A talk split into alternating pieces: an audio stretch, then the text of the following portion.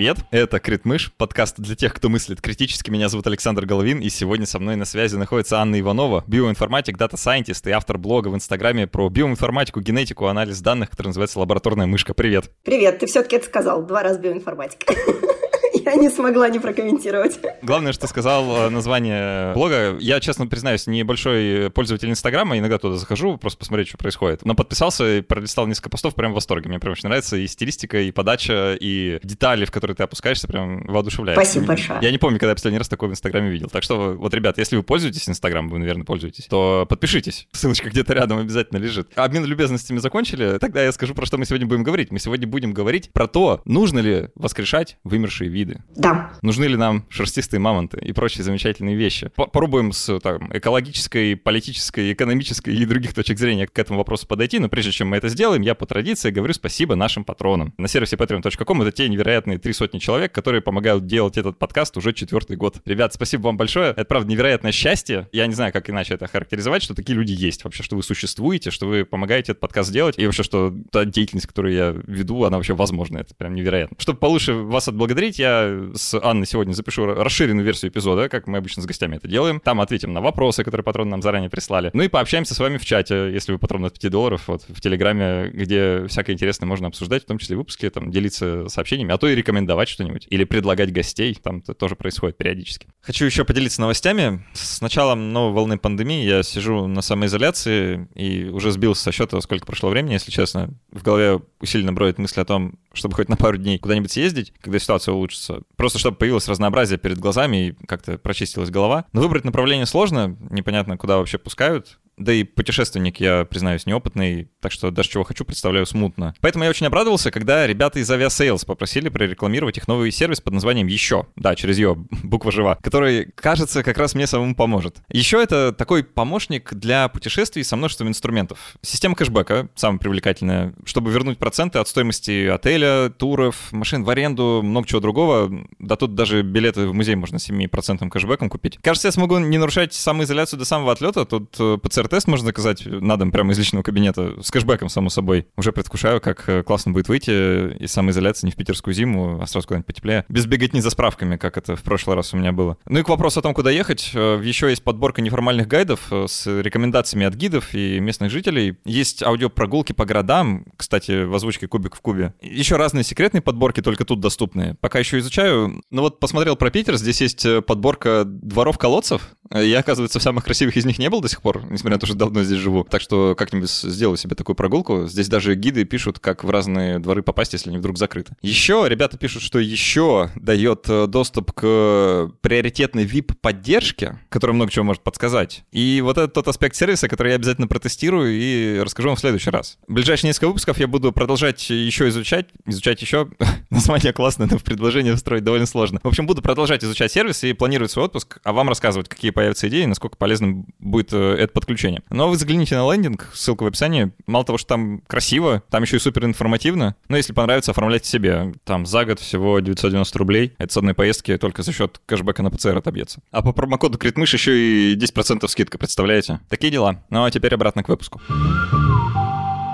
Аня, ну что, давай начнем. Предлагаю экскурс в историю небольшой. Когда со мной впервые случилась эта мысль, что такое вообще возможно? Это было чудесные 90-е, когда я посмотрел фильм 1993 года. Я его посмотрел, конечно, позже, чем в 93 году, потому что я тогда был совсем маленький, который называется «Парк юрского периода». Похоже, это, не сказать, первоисточник идеи, да, но тогда она пошла в массы. Помнишь там, с чего начиналось все? Это точно. Я помню, и я тебе больше скажу. Она не только и для тебя какие-то идеи зародились в тебе после этого фильма, но и реальные многие настоящие ученые, они стали стали какие-то свои исследования планировать и осуществлять, вдохновляясь этим фильмом. Да, чудовищно. Это, это круто, на самом деле. А почему нет? То есть вот... Но там просто плохо все закончилось. Ну, почему плохо? Не знаю. Слушай, с научной точки зрения вообще неплохо. У них все получилось. А, ну да, научный результат Научный результат был положительный, все остальное детали. Если э, вот как раз вспомнить детали, как это получилось. Там была загвоздка, что нужно воскресить динозавра, нужно ДНК для этого, да, где взять, и вот они нашли, значит, инклюз, я забыл как вот термин, да, когда насекомое попадает в янтарь, янтарь, и там был москит, значит, который попил кровушки динозавра какого-то, да, и вот, пожалуйста, недостающий ДНК. Те части, фрагменты, которые им не достались, они, значит, взяли у лягушек. Что, кстати, тоже было неправильно, и вообще там в этом фильме довольно-таки много научных ляпов таких, начиная с того, что вот помнишь, как они в янтарь иголочку такую продевают, длинную пропихивают, точно к брюшку эта иголка подходит, из брюшка они, значит, делают забор крови, а потом из этой крови у них э, как-то они читают ДНК динозавров. И тут, на самом деле, даже у человека очень сильно далекого от генетики возникают такие вопросы. А, собственно, этот комар, он как, много путешествовал и разными динозаврами успел пообедать, что ли? Почему много динозавров, а не какой-то один? Какой-то очень прожорливый комар. Во-вторых, люди, у которых когда-нибудь дома бабушкины украшения валялись, обычно спрашивают, как же они так умудрились иголку-то в янтарь вставить, да? И вопросов там на самом деле очень много. А вот если ты уже смотришь на эту всю историю с точки зрения биоинформатики, там появляется еще больше всяких замечательных вопросов. Например, нам в кино сказали, что там была вставка из лягушек. И на этом построен сюжет, что там лягушки под разной температурой в разных условиях меняют пол, поэтому они начали размножаться и так далее. Спойлеры, спойлеры к фильму спойлеры. Ну, года. господи, спойлеры к фильму 93-го. Ну, уж не позорьте меня, не позорьте себя. В конце концов, пойдите и посмотрите парк юрского периода. Это все равно, что сказать, я «Звездные войны» никогда не смотрел. Ну, ну нельзя так. Можно любить, можно не любить, но это такая штука, которую нужно просто знать. Мы же знаем, что когда-то был император Цезарь, или кто там царь был, да, первый. Мы же это знаем, и это вот такая же штука. И, собственно, там ляпы начинаются довольно забавные. Не знаю, ты хочешь об этом поговорить? А то я про ляпы могу вообще бесконечно разговаривать.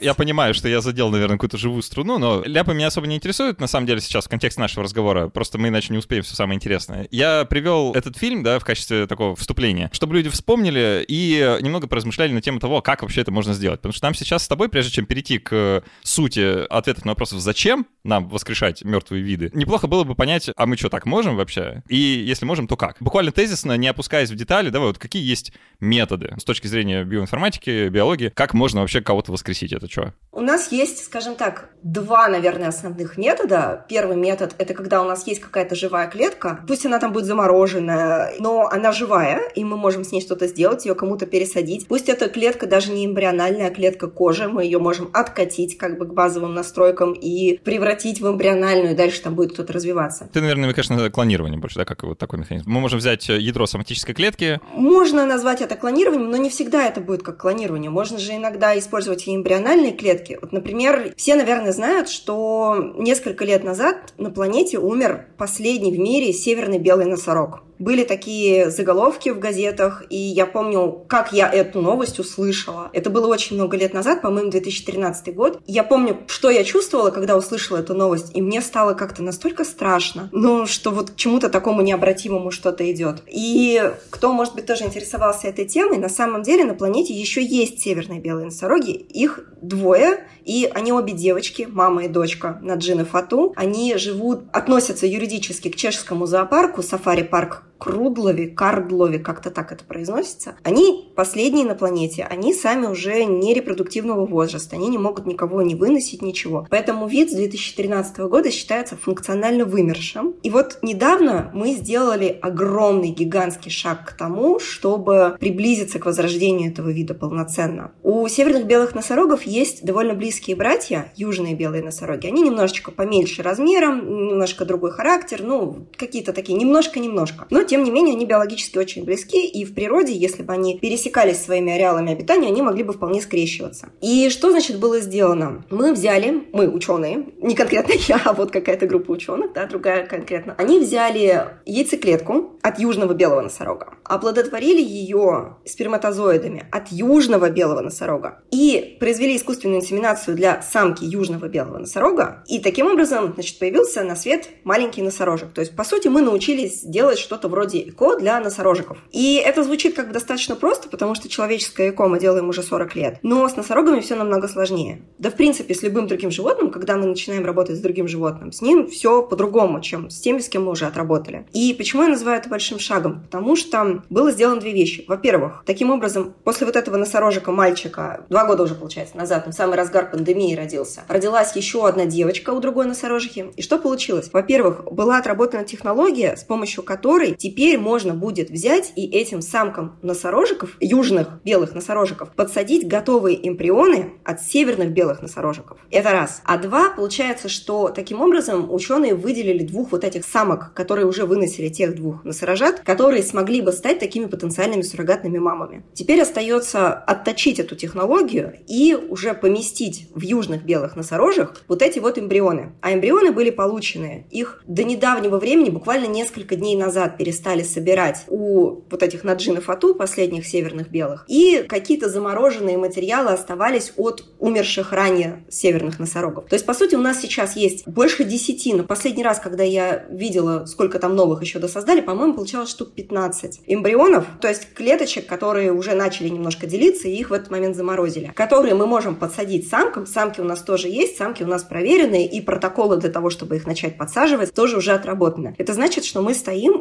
очень-очень близко на пороге к тому, чтобы полноценно возродить путем вот такой вот процедуры вид, который мы считаем вымершим. Это, на самом деле, то, что ты описала, и похоже на клонирование. То есть только вместо создания, как бы, да, эмбриональной клетки мы берем ту, которая Да, уже здесь готовые. Ну, по этому проекту, вот по проекту северных белых носорогов, там есть запасной план, по которому у них есть сохраненные биологические материалы и кожи мужчин умерших носорожих. И если что, они будут их обращать. То есть, как бы такой второй запасной план. С клонированием понятно. Это, самом деле, достаточно простая штука, так, если технологически. Это понятно, да? Самое сложное в ней это вот коктейль Яманаки, вот эта вот вся история, когда мы обращаем клеточку до состояния, сбрасываем ее до дефолтных настроек, вот так. Тут фигурируют яйцеклетки, матки, да, суррогатные матери. Это все знакомые нам штуки, да. Чуть более сложный, наверное, эзотерический для неподготовленного слушателя способ — это такая генная инженерия, да, чуть более искусственный в кавычках. Похоже, что-то произошло как раз в парке юрского периода, когда у нас есть только кусочек ДНК, и мы там что-нибудь подшаманим, и, значит, получится как будто бы полная ДНК, только как бы вот немножко модифицированная нами. Тут э, все замечательные механизмы, методы да, для этого всем известны, там типа CRISPR-Cas9, набивший оскомину, наверное, всем, кто прикасался к научным новостям последние пять лет. Про это подробно не будем, да, просто обозначим, что вот есть и такие способы. Я бы еще выделил третий. Это, наверное, вот второй, который я перечислил, то, что ты имел в виду, да, под вторым. Это второй, да, это когда мы берем какое-то животное и путем генной инженерии его превращаем под то животное, условно под то животное, которое мы хотим. Есть еще третий способ. Это просто ну, банальная селекция. Да. Мы можем взять существующий вид животного, который похож на тот, который вымер, и как бы путем направленной селекции вывести те признаки, которые нам нужны. Ты про проект Квага, наверное, сейчас, да? Я не про конкретный проект, я вот про просто способ. Просто это довольно спорный такой тоже интересный проект. Были такие кваги. Они очень близкие родственники зебр, но в отличие от зебр, которые вредные, своенравные, и никто не запряжет зебру в карету, потому что она не будет тебе карету вести, она поскачет туда, куда ей надо. А были такие в Африке кваги, которые были очень похожи на зебр, только у них попа как от лошади, перед как от зебры, и нрав очень хороший. И вот этих вот квак их пытались как-то там тоже использовать. Было очень модно притащить их в Европу, запрячь их в свою карету и, значит, в свет на них выезжать. И вот таким образом они довыезжались в свет, что в конце 19 века последних квак не стало. И когда квага умерла в зоопарке, зоопарк дал такой запрос в, в Африку, в ту колонию, откуда их привозили, что у нас тут, у нас тут квага сдохла, привезите нам еще. А те такие хватились, стоп, погодите, а все, нету. И уже в 21 веке был основан такой проект, его прям назвали квага, когда пытались путем селекции из зебр получить снова квагу. И дальше такие неоднозначные результаты, потому что одни говорят, что типа наша квага, которую мы получили, она более квагистая квага, чем та квага, которая была квагой. Вот. А другие говорят, нифига ваша квага не квага, потому что она слишком, слишком квага, как не квага. Два последних метода, они все-таки нам дают не исходное животное, а животное, которое по определенным признакам напоминает животное утраченное. Честно говоря, вот здесь, кстати, вот тут начинается философия, да, вот на этом моменте, потому что, ну так вот, антологически повернуть время вспять нельзя, и вообще воскресить мертвое невозможно, поэтому мы можем лишь создать что-то новое. И даже в случае клонирования все равно мы используем, ну там, допустим, про мамонта часто, да, вот про этот способ говорят, что вот у нас есть ДНК мамонта, да, но не полная, но мы там как-нибудь под шамань, там у слона еще позанимаем что-нибудь, да, что мы считаем похожим. Вот как бы сделаем яйцеклетку, подсадим азиатскому слону, и вот, пожалуйста, мамонт. Слушай, мамонт у нас хорошо есть. Мы мамонта идеально собрали. Мы столько от мамонта всего прочитали, что у нас геном мамонта лучше даже, чем слоновий собран. Но ведь понятно, что это все равно не то же самое, что вернуться в прошлое, значит, взять оттуда мамонта и перевести в настоящее. То есть это несколько иначе. Слушай, если бы мы взяли в прошлом мамонта, вернулись, сгоняли на машине времени, взяли мамонта, взяли у него живую клетку, прочитали бы ее геном, мы бы не получили слишком большую разницу в точности с тем геномом, который у нас есть сейчас. Я согласен. Тут дело даже не в точности, она может быть идентичной, но просто с точки зрения антологии, так, существования какой-то вещи, это ну, все равно разные штуки. Этом вот эту часть, наверное, оставим. Да, просто это был краткий экскурс, чтобы люди почувствовали, это все реально. Это сегодняшний день. Это не фантастика. Мамонта нам через 10 лет обещают. Вот, это все вот на пороге. Поэтому э, наш сегодняшний главный вопрос — это, а надо ли нам это делать? Может быть, стоит остановиться, пока не поздно? Давай попробуем сначала ответить на вопрос, а зачем мы это делаем, да? Потому что очевидно, что мы идем в сторону того, чтобы все-таки были мамонты, да, и были, значит, там странствующие голуби и все другие замечательные штуки. Я предлагаю, да, вот сейчас обозначим наш путь на подкаст вперед. Я предлагаю с э, двух с половиной позиций подойти. С позиции экологии, есть ли польза для экологии, это в чем она может состоять? Можем ли мы как-то логически прийти к тому, что она может быть? И про такую этику, да, про справедливость, про должны ли мы это делать, вот, если у нас некоторые обязательства перед кем-то. Ну и там еще половинчатый будет, может, по консеквенционализму пройдемся. Такой утилитарный подход. Э, можно я тебе еще вкину, еще вкину в план? Мне такой вопрос пришел от моего читателя, когда я спрашивала, кого бы вы хотели восстановить из древних, ну вот, утраченных видов. И человек мне предложил, давайте восстановим неандертальца. О, да-да, я про это хотел. Я на самом деле думаю, что успеем или нет, но так или иначе в основном выпуске или в послекасте это обязательно будет. Это хорошая штука. Ну что, давай про экологию, да, для начала. Мне кажется, что это немножко проще. Ну нифига себе у тебя понятие про проще. Не так нагружено эмоционально. Начнем с биологии, да. Простой биологический факт, который известен каждому, кто изучал эволюционную биологию. 99,9 видов, которые когда-либо жили на Земле, вымерли. Да. Процентов, в смысле, 99,9%. Никого не удивляет, никого не волнует, абсолютно все к этому ровно относятся. Ну да, вымерли и вымерли, ну понятно, это как ход времени. Чем мы переживаем вообще про вымерший вид? С этой точки зрения, как бы, чё, зачем переживать? Как бы ты ответил? Очень многие переживают, что вот те, которые вымерли сами, это такой, ну, момент, что мы здесь ни при чем, и нашей вины здесь нет. А если мы начинаем говорить о каких-нибудь э, птицах Моа из Новой Зеландии, да, то у людей тут играет чувство вины. Или, наверное, самая такая история, которая больше всего по вот моему опыту общения с людьми вызывает у них внутреннее чувство вины, это история со стеллеровой коровой. Потому что она была такая вкусненькая, вот для тех, кто не знает, она визуально похожа на какого-нибудь морского котика, но жила на мелководьях, если я не путаю, биологи, поправьте меня и киньте в меня каким-нибудь тапком. Оказалось, что ее мясо настолько вкусненькое, что его постоянно пытались добывать. И таким образом, собственно, довольно быстро Стеллерову корову открыли и закрыли, потому что не стало их больше. Поэтому перед многими видами человек и, скажем так, давайте заслуженно испытывает некоторое чувство вины. С мамонтами все не так просто, потому что не все из них, по последним данным, все-таки вымерли по вине человека. Последние мамонты вообще жили там, где человеков вроде как и не водилось рядышком поблизости, чтобы их вымереть. Но есть такие виды, в которых мы реально чувствуем свою вину. Поэтому их надо отделять, да.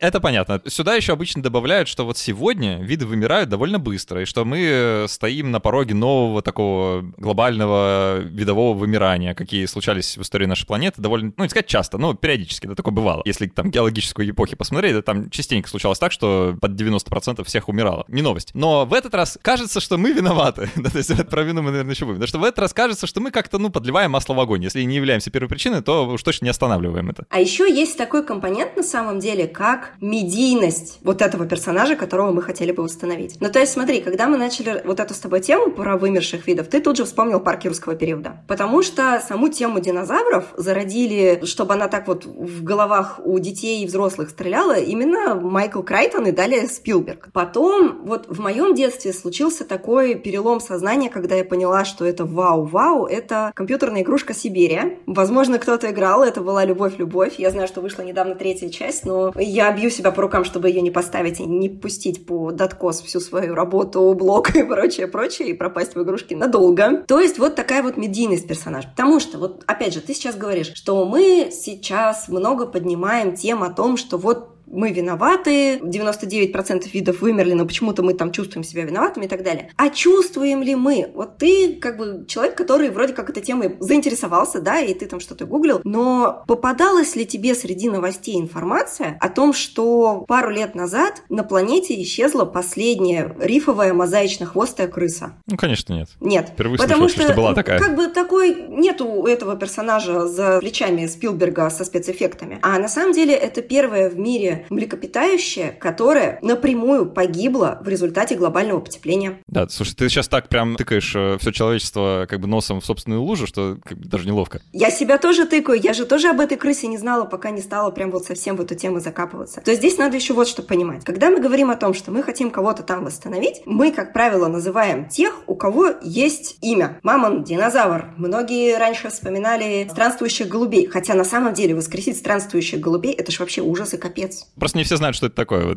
Что это за саранча такая была птица. Глобальная катастрофа, которая происходила с местностью, в которой залетали эти товарищи. Просто почитайте в блоге у Ани про это. Я вот рекомендую. Можете посмотреть. Там картинки есть, э, зарисовки того, что это такое. Я вот узнал тоже оттуда, прям впечатлился. Биоразнообразие страдает из-за того, что виды вымирают, а мы считаем, что биоразнообразие — это хорошо. Мы хотим, чтобы было биоразнообразненько, вроде бы. Это со знаком плюс в нашем сознании находится. Так что добавим видов, и будет больше биоразнообразия, значит, для экологии полезно. Такое рассуждение. Тут две стороны. Во-первых, почему биоразнообразие — это хорошо? Потому что, во-первых, хорошо не только разнообразие между видами, но и хорошо генетическое разнообразие внутри одного вида. Потому что если у тебя есть какая-то популяция, пусть даже очень большая, но очень генетически схожая друг с другом, и вдруг в тех широтах, где они обитают, начинает что-то происходить. Вот у нас сейчас там потепление, это которое идет. Меняется температура, меняются потоки ветров и там еще что-то. И если у популяции нет вот этого запаса генетической изменчивости, нет запаса возможности родить какого-то такого же ребенка, козленка или ягненка, который отличался бы от своих мамы и папы, то у этого вида становится меньше шансов на выживание. Поэтому для нас очень важно, чтобы видов на планете было действительно очень много. Чтобы что с планетой не случалось, всегда находились те, кто к этому приспособится, и это не были единственные тараканы. Во-вторых, когда мы говорим о каком-то биоразнообразии и вообще о планете, мы должны говорить о биосистеме, о системе в целом. И здесь надо понимать, что все это очень-очень плотно связано. Что вирусы регулируют численность животных, животные регулируют численность друг друга. Вся эта численность каким-то особым образом взаимодействуют с почвой, с растениями, с водами тех мест, в которых они живут. В результате чего эти местности либо становятся более там плодородными, либо менее, либо там начинается пустыня, либо еще что-то, еще что-то. Как вот с мамонтами, да, произошло. А можно, да, вот я про мамонта расскажу, да, вот как э, теоретически привнесение мамонта в современную тундру может помочь нам с очень многими вещами. Ну и мамонтов тоже будет хорошо. Собственно, по твоей схеме, которую ты только что писал, да? По моей схеме. Я могу попробовать, ты подхвати, если я где-то ошибусь, да? Мамонты чем хороши? Это большие животные, вот. И они, значит, ходят по тундре, ломают лес, буквально, да, то есть они не дают лесу расти, потому что они, значит, сбивают деревья, едят их, если это что-то вкусное, ну, там, в случае азиатского слона, например, да, он вполне, или там африканского, он вполне может дерево опрокинуть, если ему понравится. Видосики замечательные есть в интернете про это. И вот, значит, мамонт ходит и не дает лесу вырасти. А хвойный лес, если кто-то когда-то был в хвойном лесу, это вообще довольно пустынное место, там мало чего происходит. Там не очень много животных, крупных вообще практически нет. Он мало продуктивен сам по себе, да, вот если оценивать как бы вот объем так, живой массы, если, если хочется. А мамонт своим присутствием и другие крупные животные делают так, что кругом растет трава. Потому ну, что кустарники много. всякие и прочее. Да, такие вещи, которые легко есть, ее много, и она, значит, на всем протяжении никакого леса. И, значит, если мы мамонта привнесем, то снова, значит, у нас появится продуктивная тундра, в которой будет множество больших животных. Мамонт топчет почву, помогает э, траве расти. Трава, значит, там как-то оседает, и получается почва еще более плодородная для той же самой травы. В общем, такой положительный фидбэк. И вот, пожалуйста, все счастливы, мамонты довольны, люди тоже ходят. Погоди, ты самое главное, самое интересное забыл. Я тут недавно об этом вот э, давала интервью, и потом это интервью вышло под замечательным заголовком. Я не знала немножко. Про глобальное потепление, да? Да, да, да. Мне было немножко неудобно, что биороботы будут делать в тундре, и как мамонты остановят глобальное потепление. Я прикреплю ссылку на это интервью, чтобы все познакомились. Мне стало немножко неловко, думаю, ну нифига себе кликбейтный заголовок я дала. Это у меня было внутри всего этого сказано, что типа можно сказать, что так. Там заголовок такой: воскрешение мамонтов поможет нам справиться с глобальным потеплением. Что-то такое. Биороботы в тундре мне так понравились. Ну, да, это моя фраза, да, я ее сказала во время интервью, но там был такой вот... Поясни теперь, как? Подожди, ты сам рассказывал, давай я буду тебе лучше подкидывать. Вот они ходят, вот они разрывают снег, и из-за этого почва, она...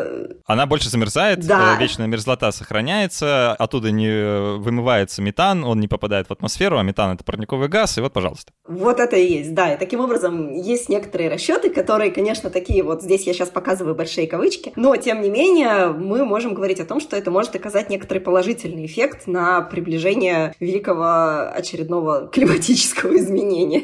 Мне в этом рассуждении очень нравится, честное слово, как мы пытаемся решить проблему глобального потепления. Что угодно человечество готово придумать, и биороботов, и воскрешение мамонтов, лишь бы не заниматься тем, чем на самом деле нужно заниматься. Не пересаживаться на велосипеды с автомобилей, да? Именно это, да. То есть мы как бы пытаемся заткнуть э, другой технологией дыру в предыдущей технологии, которые сами же и создали. В общем, это довольно странный подход, как мне кажется. Легитимности при этом это не отнимает. То есть это, в принципе, может сработать. Теоретически кажется, что похоже на правду, да. Может что-то такое получиться. То есть действительно для климата, для экологии, вроде как это может быть полезно в каких-то отдельных конкретных случаях, которые мы хорошо продумаем. Потому что есть опасность продумать не очень хорошо. И такие примеры тоже есть. Сейчас мы опять вспомнили паркерского периода, да? Ну да, паркерского периода, конечно, конечный пример, хоть и далекий от реальности все же, да, потому что с динозаврами не получится так. Это вот мы понимаем, что он далекий от реальности. А там знаешь, какой переполох был, когда год спустя вышли в прессу статьи, что типа прочитано ДНК динозавра возраста 80 миллионов лет? Вспомни ту же историю про несчастных кроликов в Австралии, да, или про другие инвазивные виды, которые мы куда-нибудь перенесли, думали, что будет хорошо, а оказалось, что будет очень плохо. А хочешь я тебе еще вброшу историю, о которой люди вообще не думают? Конечно, давай. То есть каждый человек, очень многие люди, особенно в деревнях и так далее, вносят большой-большой вклад в уничтожение вида разнообразия, но никогда об этом даже не задумываются. Знаешь, как они это делают? Они кошек на самовыгул отпускают. Одна кошка способна уничтожить сразу за один сезон множество и птиц, и ящериц, и мышей, и прочего. И известен такой случай, когда в каком-то саду водилась одна очень редкая популяция с цинков, ящериц. И в этот сад повадилась ходить кошка. Установили камеры, пытались ее отловить, как-то поймать, но так и не смогли ее в итоге поймать. Ну, в общем, она буквально за пару месяцев отловила всех сцинков, уничтожила всех сцинков, которые жили в этом парке. И вот когда я вижу, когда люди отпускает кошек на самовыгул, да, мне, во-первых, жалко кошку, потому что с ней может все что угодно случиться, там под колеса попасть, злые дети замучают и так далее. Это безответственное обращение с животными. А во-вторых, помимо того, что когда мне на это отвечают, да, ну у нас тут спокойная деревня, у нас тут никто кошку не задавит, дети все хорошие, я отвечаю, вы, блин, подумали о том, что вот она тут птичек и ящеричек уничтожит. И вот ты зря смеешься, но очень многие люди после этого начинают задумываться о том, можно ли на самовыгул животных отпускать. Ты меня удивила, число, не ждал такого. Ну хорошо, да. Тут вроде виновата кошка, но люди как-то опосредованно все равно ответственны, потому что мы вроде как ответственны за тех, кого приручили, да. Вернемся к биоразнообразию. Да, вот мы его повысим, значит, и э, прочность экосистем таким образом возрастет, потому что они станут более устойчивы ко всяким кризисам, изменениям климата и прочим, лучше будут приспосабливаться, потому что такая вот будет дублированность некоторых систем обратной связи, взаимодействия между видами, в общем, будет хорошо. Многие считают, и я, честно говоря, вот до того, как начал готовиться к нашей э, сегодняшней записи, тоже так думал, что единица биоразнообразия — это вид. Ой, там все так сложно, ненавижу эту вашу, как она, кладистика называется, или я просто это ненавижу, я не способна отличить, кто там вид, а кто там род, и кто там это, вот это вот все. Я поясню, что имеется в виду. Вот что является одной единицей биоразнообразия, да, вот как мы посчитаем, вот раз биоразнообразие, два биоразнообразие, три, да, это значит, мы должны виды считать, да, вот есть э, там ящерицы такие, ящерицы сякие, вот есть кошечки, вот есть собачки, птички, насекомые, вот, пожалуйста, биоразнообразие. Но есть альтернативный подход. Тут Докинс сделал некоторые интересные вещи для биологии, да, когда эгоистичный ген написал и расширенный фенотип. Я уверен, ты читал, и, в принципе, наверное, большинство. Нет, еще у меня в планах. Ну, то есть я читала Докинза, например, «Эволюция» — самое грандиозное шоу на Земле, это просто, это восхитительно. Хотя концепцию я его знаю, но больше из э, других источников. Имеет э, смысл больше думать про биоразнообразие, про единицу биоразнообразия не как вид, а как признак, ну или ген. Я, кажется, поняла, куда ты клонишь. Ты предлагаешь альтернативу, правильно я понимаю? Не воскрешать тех, кто был, а из текущих видов придумывать чего-то новенькое. Это стоит иметь в виду. Просто как возможность, да? Если мы ставим целью повышать биоразнообразие, то этого можно добиться разными способами. Слушай, какая крутая идея, мне в голову не приходило, да. Чего это мы назад-то оглядываемся? Можно же и новых понапридумывать. Почему такие фантазии приходят только тем, кто придумывает помидор с генами скорпиона, но не приходят, когда ты хочешь о чем-то рациональном подумать? Это подводит нас э, к тому, что мы вначале кратенько упомянули. Даже не кратенько, а это красной линией, наверное, проходит через все наше обсуждение про чувство вины. Давай про этику теперь, да, про справедливость. Потому что кажется, что насоздавать что-нибудь новенького, да, там, скорпионов с геном помидора, которые, значит, пойдут э, и что-нибудь хорошее в экосистеме сделать, повысит биоразнообразие, это несколько несправедливо по отношению к тем видам, которые мы тут поистребили. Блин, какая интересная позиция. Слушай, мне не приходило. Я-то вот, когда ты сейчас сказал, давайте придумаем новое, у меня сразу в голове, ага, и к этому люди отнесутся так же, как к ГМО. ГМО мы тут пытаемся реабилитировать после некоторых шарлатанов уже сколько лет, а тут еще нам придется новые виды животных как-то реабилитировать, что они ничего страшного-то не принесут. А теперь ты говоришь о том, что в этом плане может быть чувство вины к тем, кого мы уничтожили, а вместо них придумали новых. Слушай, ты сейчас мой мир перевернул, я теперь буду много много думать, наверное, вот над этой вот мыслью после того, как мы закончим этот эпизод. Ну вот смотри, задачку тебе сейчас задаю, этическую, и всем слушателям. Попробуйте решить. Предположим, что есть два одинаково дорогих способа повысить биоразнообразие. Первый способ — воскресить вымерший вид, мамонта, например, да? И второй способ — создать полностью новый с нужными свойствами. Точно такого же там большого животного, который будет ходить, ломать лес, значит, топтать снег, есть траву, вот это все. Ну не мамонт, что-нибудь другое. Неважно даже, да, просто большая собака, я не знаю, что угодно. Может быть, даже более подходящее к тем условиям, кстати. А, да, говоря. да, да, более подходящее, конечно, да. А может даже дешевле получится. Ну, короче, вот, допустим, они стоят одинаково. Задолжали ли мы воскрешение тем видам? Которые вымерли за нас? Или, в принципе, норм? Это интересный вопрос. Я вот могу пока только с точки зрения имиджевости ответить. Мы живем в 21 веке, и мы, имея в виду ученых, не можем просто сказать, мы хотим это сделать, потому что это клево. Кстати, аргумент хороший, потому что мамонт это клево. Это хороший аргумент, но не тебе не на всякий аргумент дадут денег, да? Это во-первых. Во-вторых, у тебя есть этические комиссии. Смотри, если в 30-е годы ученый мог сказать, я хочу проверить, может ли человек скреститься с шимпанзе, поэтому я сейчас попробую скрещивать человеков и шимпанзе. Потому что мне мне интересно. Сейчас ученый тоже может сказать, потому что мне интересно, но не всякий его проект, типа про скрещение шимпанзе и человека, ему одобрят. Ему даже дело не в том, что финансирование не дадут, а он как бы и одобрение всяких различных органов на это не получит. Все мы помним, что у нас было с китайским исследователем, который полез в историю с э, близнецами с этими. Это, кстати, вообще очень-очень горячая тема, мы ее у себя поднимали. И я очень сильно осуждаю позицию этого человека, при том, что я продвигаю все эти технологии в массу, да, пытаюсь им хороший имидж задать, я очень очень сильно при этом осуждаю этого человека. Я считаю, что он сделал огромную подлянку для всех людей, которые за науку топят и которые науку делают. Но это совсем другая история, да. Поэтому вот давайте с точки зрения имиджа, если говорить, с точки зрения имиджа нам было бы проще получить финансирование и начать проект под воскрешение видов, а не под создание новых. Как раз таки из-за чувства Потому вины. Потому что, да,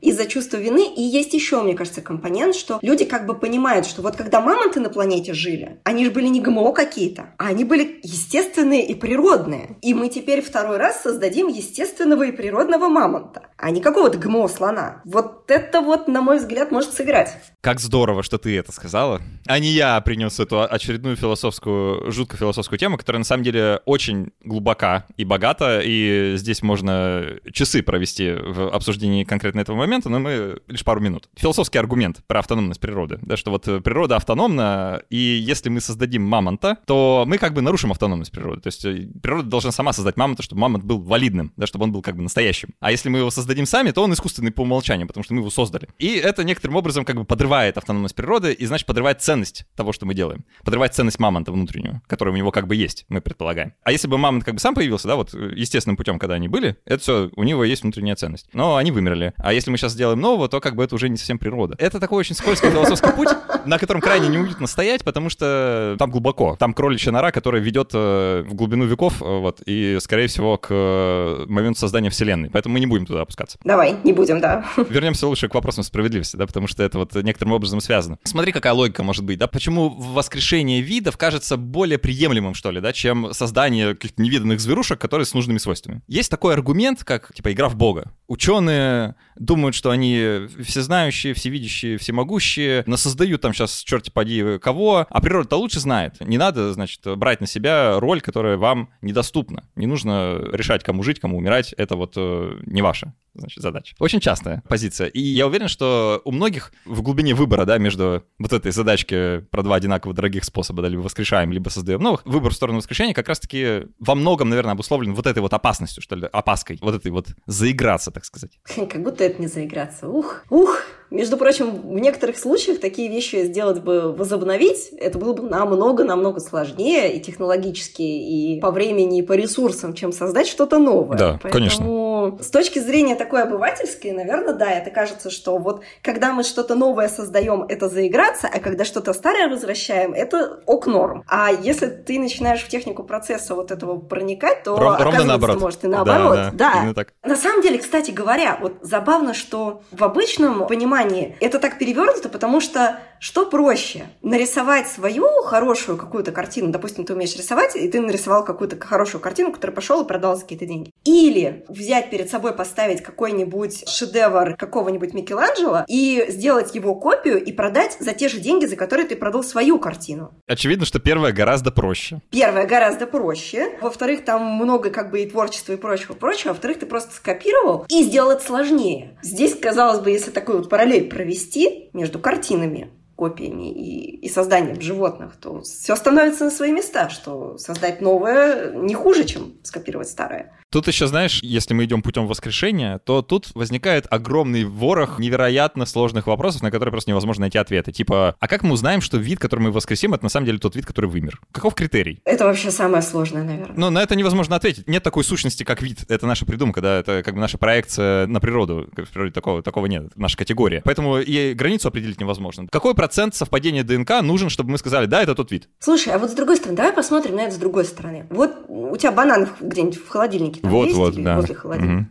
Да, вот если мы сейчас возьмем и начнем генетически этот банан сравнивать с тем бананом, который на картинах художников в Средневековье, у меня как-то в блог приходила искусствовед и сделала мне просто потрясающий пост о том, как искусство помогает науке изучать то, что там было дальше в истории. И она мне разбирала картины, натюрморты старинные. И там просто, знаешь, вот наблюдается, как менялся в картинах арбуз какой-нибудь. Или морковка. Ну, мы привыкли, вот она, морковка, она такая оранжевая, такая, фигли. На старых картинах средневековья лежит какие-то кривые фиолетовые корешки, и это морковка. И хорошо, давайте вот я сейчас вот морковку с холодильника достану, ее каким-то чудесным образом у себя на кухне просеквенирую, прочитаю ее геном и сравню ее с тем геномом средневековой морковки. Но это же вообще не та морковка. Да. Но мы как-то против этой морковки не восстаем. Вот и тут получится, что, э, черт его знает, получится тот мамонт, не тот мамонт, да, ну, в общем, что-то получится новое так или иначе. Это один вопрос. А вот возвращаясь к долгу, да, который мы как бы задолжали мамонту, вот мы мамонту вроде должны, мы как-то его обидели в прошлом, да, вот нужно как-то уважить. А мы ему должны только воскресить, а сколько? Для восстановления популяции. Нет, здесь, подожди, на этот вопрос ответить просто. На этот вопрос отвечается так. Мы должны столько, чтобы создать ту популяцию, которая дальше смогла бы себя поддерживать. Скажем так, вывести мамонта на самообеспечение. Хорошо, а если мамонту негде жить, мы ему должны еще и место, значит, сварганить? Ой, это мы уже организовали. Это вот приезжайте к нам в Сибирь, тут уже все есть. Ну, в случае с мамонтом, наверное, это и просто решается. А в случае с другими видами? Вот как быть? Э, Мы им должны, как вот, их место обитания, которое мы уничтожили, его тоже должны восстановить? То есть где граница вот этого должествования, да? Поскольку мы задолжали-то? Где граница, это вообще всегда самый сложный вопрос. Вот, допустим, смотри, мое имхо сугубо, я считаю, что китайским речным дельфинам мы офигенски должны вернуть янзы. Ну, потому что мы ее в прямом смысле, не мы, а товарищи наши чуть-чуть ниже по карте проживающие, они ее глобально испортили, и дельфины в ней жить не смогли. В данном случае конкретно, ну реально должны. А если мы возьмем, допустим, странствующих голубей, то у меня язык не повернется сказать, что им что-то должны. Этот вот каштан американский должны, потому что, ну, вроде как мы его уничтожили. Но, с другой стороны, это ж нечаянно. Вот каштан мы реально нечаянно уничтожили. Да, вот про нечаянность тоже интересный момент, да, вот если мы не специально, то а как понять, специально или нет? А бывало еще и, что мы хотели как лучше, а случайно уничтожили. Такое тоже было. А как далеко в прошлое отматывать? А есть виды, которые подвымерли довольно давно, и э, наши предки, я уверен, там тоже как-то заляпались в этой истории. Насколько далеко в прошлое мы должны? Тоже вопрос. Тут станет вопросик на тему собственного самоопределения. Когда человек начинается? Короче, это реально лупхол, да? А давай сюда еще вбросим, да, что вообще-то и по Земле сколько там, семь разных видов человеков входило одновременно с нами. Там эти все денисовцы, неандертальцы и прочее, прочее. И это нас снова возвращает к вопросу, давайте воскрешать неандертальца. Это не мой вопрос. Я как раз со своим читателем очень сильно спорила на тему того, что нам этого делать нельзя. Но споря при этом, я сама понимала, насколько на зыбкой почве я в этот момент нахожусь. Давай в последней, третьей основной части попробуем про последствия поговорить, да, такой консеквенциональный подход. Я ни- никак не могу научиться выговаривать это слово. Ну, утилитаризм, да, вот с точки зрения утилитарной этики, этики утилитаризма. Если кто-то не знаком с этикой утилитаризма, то вкратце формулируется так. Мы должны максимизировать благо и нейтрализовать неблаго. Все плохое убираем, все хорошее добавляем и максимизируем это. То есть, если нужно убить одну зверушку, чтобы тысяча зверушек стало лучше, то это норм с точки зрения утилитаризма. Предложу, наверное, серию, не знаю, аргументов, тезисов, почему воскрешать это норм с точки зрения утилитаризма, например. Потом попробуем против. Мы уже говорили, мамонт — это красиво. Это вот эстетически приятно. И, в принципе, для этики, ну, вполне себе аргумент, да. Если это эстетически приятно, то это, значит, максимизирует благо некоторым образом, да, потому что эстетика связана с этикой. Ну и вообще, красиво. Сейчас я вспомню, что голуби-то эти вообще-то тоже штука красивая. Во, да, да, они прекрасные, да. Тут спору нет. Насколько она страшная, это другая история, да, при этом? Когда стая из сотен тысяч голубей летит у тебя над головой, это тоже, ну, по-своему впечатление, да, это, это красиво. Аргумент. Второй. Развитие науки. Да, то есть, э, если мы пойдем путем воскрешения видов, это некоторый пинок науки в эту сторону, и мы таким образом получим кучу классных технологий, кучу классных методов, кучу классных разработок, новых исследований, новых знаний. Ну, короче, круто будет. Прям это шикарно. Тут спора нет. Технологический прогресс сюда же подключится, да, то есть мы там новые приблуды всякие поизобретаем, глядишь, про человека что-нибудь придумаем, да, там про разные методы э, улучшенного ЭКО и чего-нибудь. Многие говорят про то, что для того, чтобы вот к этому прийти, нам придется искусственную матку создать. А искусственная матка – это то вообще, к чему мы очень давно идем, потому что нам она утилитаристски, как ты это назвал, она нам нужна. Польза для окружающей среды, опять же, да, если мы про биоразнообразие вспомним, да, вот с точки зрения последствий. Ну и такое, культурная ценность еще у этого есть, ценность обучения. То есть мы можем создать такие парки, да, где можно будет посмотреть на разные виды животных. Это, короче, со всех точек зрения вот этих вот довольно хорошо. Давай, может, каких-нибудь против придумаем. Вот с точки зрения последствий. Что может пойти не так, если... Почему воскрешать не норм? Ну, как я могу сказать, что может пойти не так, если я так хочу увидеть мамонта? Окей, ты застряла на мамонт, это красиво. Хорошо, давай. Мамонт — это прекрасно. Я действительно фанат этой прекрасной игрушки. Есть несколько опасностей, которые стоит иметь в виду, да, если мы действительно идем этим путем, а мы, судя по всему, им идем. Опасность первая. Мы можем потратить ресурсы зря. У нас нет недостатков ресурсов, чтобы об этом думать. А вот смотри, они же не берутся из ниоткуда, да? Может получиться так, что если мы сейчас поддадимся вот этой вот лихорадке воскрешения всех подряд, да, и это станет легко, вот так, по щелчку пальца, то, во-первых, мы станем меньше заботиться про сохранение тех видов, которые сейчас вымирают. Потому вот что это может быть. Это всегда можно, да. всегда можно откатить назад, какая разница? Ну, типа, ну, вымрет сейчас, ну, мы потом воскресим. Нормально. Типа, у нас запланировано на следующий год. Все хорошо. Типа, не переживайте. Пусть вымрет в 2020, в 2030 мы все равно планировали восстанавливать Да, да, вот календарик, да, посмотрите. Может и так случиться, да? Пятилетку за три года. Или другой момент. Может же не получиться? В том смысле, что проекты могут провалиться, и те деньги, которые на них будут потрачены, будут потрачены впустую. Ну, не случится мамонт. Просто, ну, по непредвиденным обстоятельствам. Мало ли что пойдет не так. А ресурсы все. Нет, вот слушай, здесь я прям не согласна с тобой, и потому что, смотри, мы говорим о создании какого-то вида от момента, как мы задумали его создать, до момента, как он у нас появился и начал бегать по какому-то месту, как о некотором движении из точки А в точку Б. А на самом деле, когда мы говорим о создании какого-нибудь там мамонта или мозаично-хвостой крысы, мы должны говорить как о путешествии из точки А в точку Z. И пока мы будем добираться в Z, мы пройдем и B, C, и D, и весь остальной алфавит всех остальных языков, и еще и китайские иероглифы захватим. Потому что, чтобы придумать какую-нибудь простую вещь, типа того, чтобы нам там нужно было восстановить вот этих вот северных белых носорогов, с которых мы начинали, нам для этого надо разобраться, как репродуктивные технологии отработать на белых южных, а если на белых южных мы отработали, значит, мы еще на каких-то других видов. А давайте к человеку, да?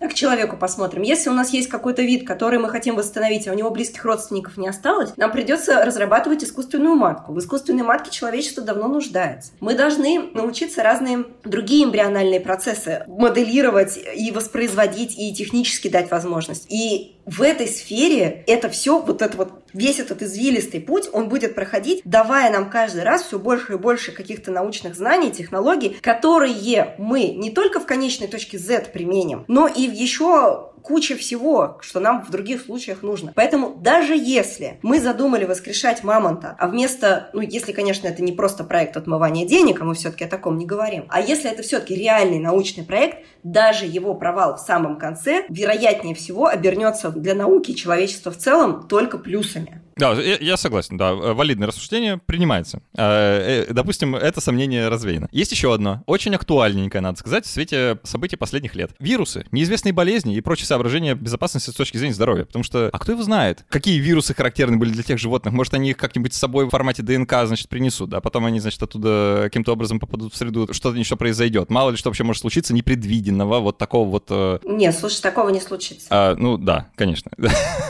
Ну, в смысле, нет, такого технически не может случиться. Ну, Какой-нибудь как бы, неизвестной я... хворью этот наш шерстистый мамонт вполне может э, заболеть. И кто рискнет поручиться? Бактериальный, в смысле инфекционный какой-то ты имеешь может, Какой-то вирус. Может быть инфекционный, Ну, вот да. за этим человечество придумало такую профессию, за которую мне деньги платят. Биоинформатика называется. И мы как бы вообще-то можем читать, что там в геномах написано, и фильтровать их от геномов других животных, и понимать, где у нас там рабочий вирус, и где у нас там нерабочий вирус. Нерабочий я имею в виду, что каждый из нас на 8% вирус, да? У нас у каждого в геноме 8% разных вирусных вставок. Какие-то рабочие, какие-то нерабочие. Без каких-то мы уже и жить не можем, потому что они для нас безумно полезны и все в таком духе. Нам биоинформатические методы позволяют очень хорошо понимать, что у нас там в той самой клетке, которую мы дальше планируем. Другое дело, если ты говоришь о том, что если мы, как в историю с коронавирусом заглянем, когда у нас была летучая мышка, внутри летучей мышки это как-то там приготовилось, или вот, свич, в обезьянах внутри приготовилось, обезьяны нам были близко, межвидовой барьер мы там прошли, нашли, и у человека оказалось. Ну, во-первых, мы вроде как обезьян не собираемся пока восстанавливать, неандертальцев там не было. Во-вторых, а почему мы считаем, что риски того, что этот вирус будет как-то там хорошо эволюционировать, то есть наш современный вирус, попав в мамонта, как-то так хорошо эволюционирует, что станет со временем опасен для человека, почему мы считаем, что для мамонта это событие более вероятно, чем для слона? Не почему, просто, еще раз, это некоторое неизвестно. Терра инкогнито, да, мы не можем сказать наверняка сейчас. Мне нравится высокомерие, которое ты транслируешь, биоинформатическое такое. Да мы, мы все знаем, ребята, мы можем прочитать... Нет, мы много чего не знаем, но биоинформатика — это круто, идите в биоинформатике, спойлер окончено. Но на самом деле мы знаем довольно много, и некоторые вещи, ну, мы понимаем, что их не будет, потому что, ну, они как бы, ну, маловероятны. Их вероятность стремится к нулю, давай вот так. Самозарождение жизни из неорганической материи тоже довольно маловероятное событие, но тем не менее вот мы здесь. Еще пара соображений, почему не стоит с точки зрения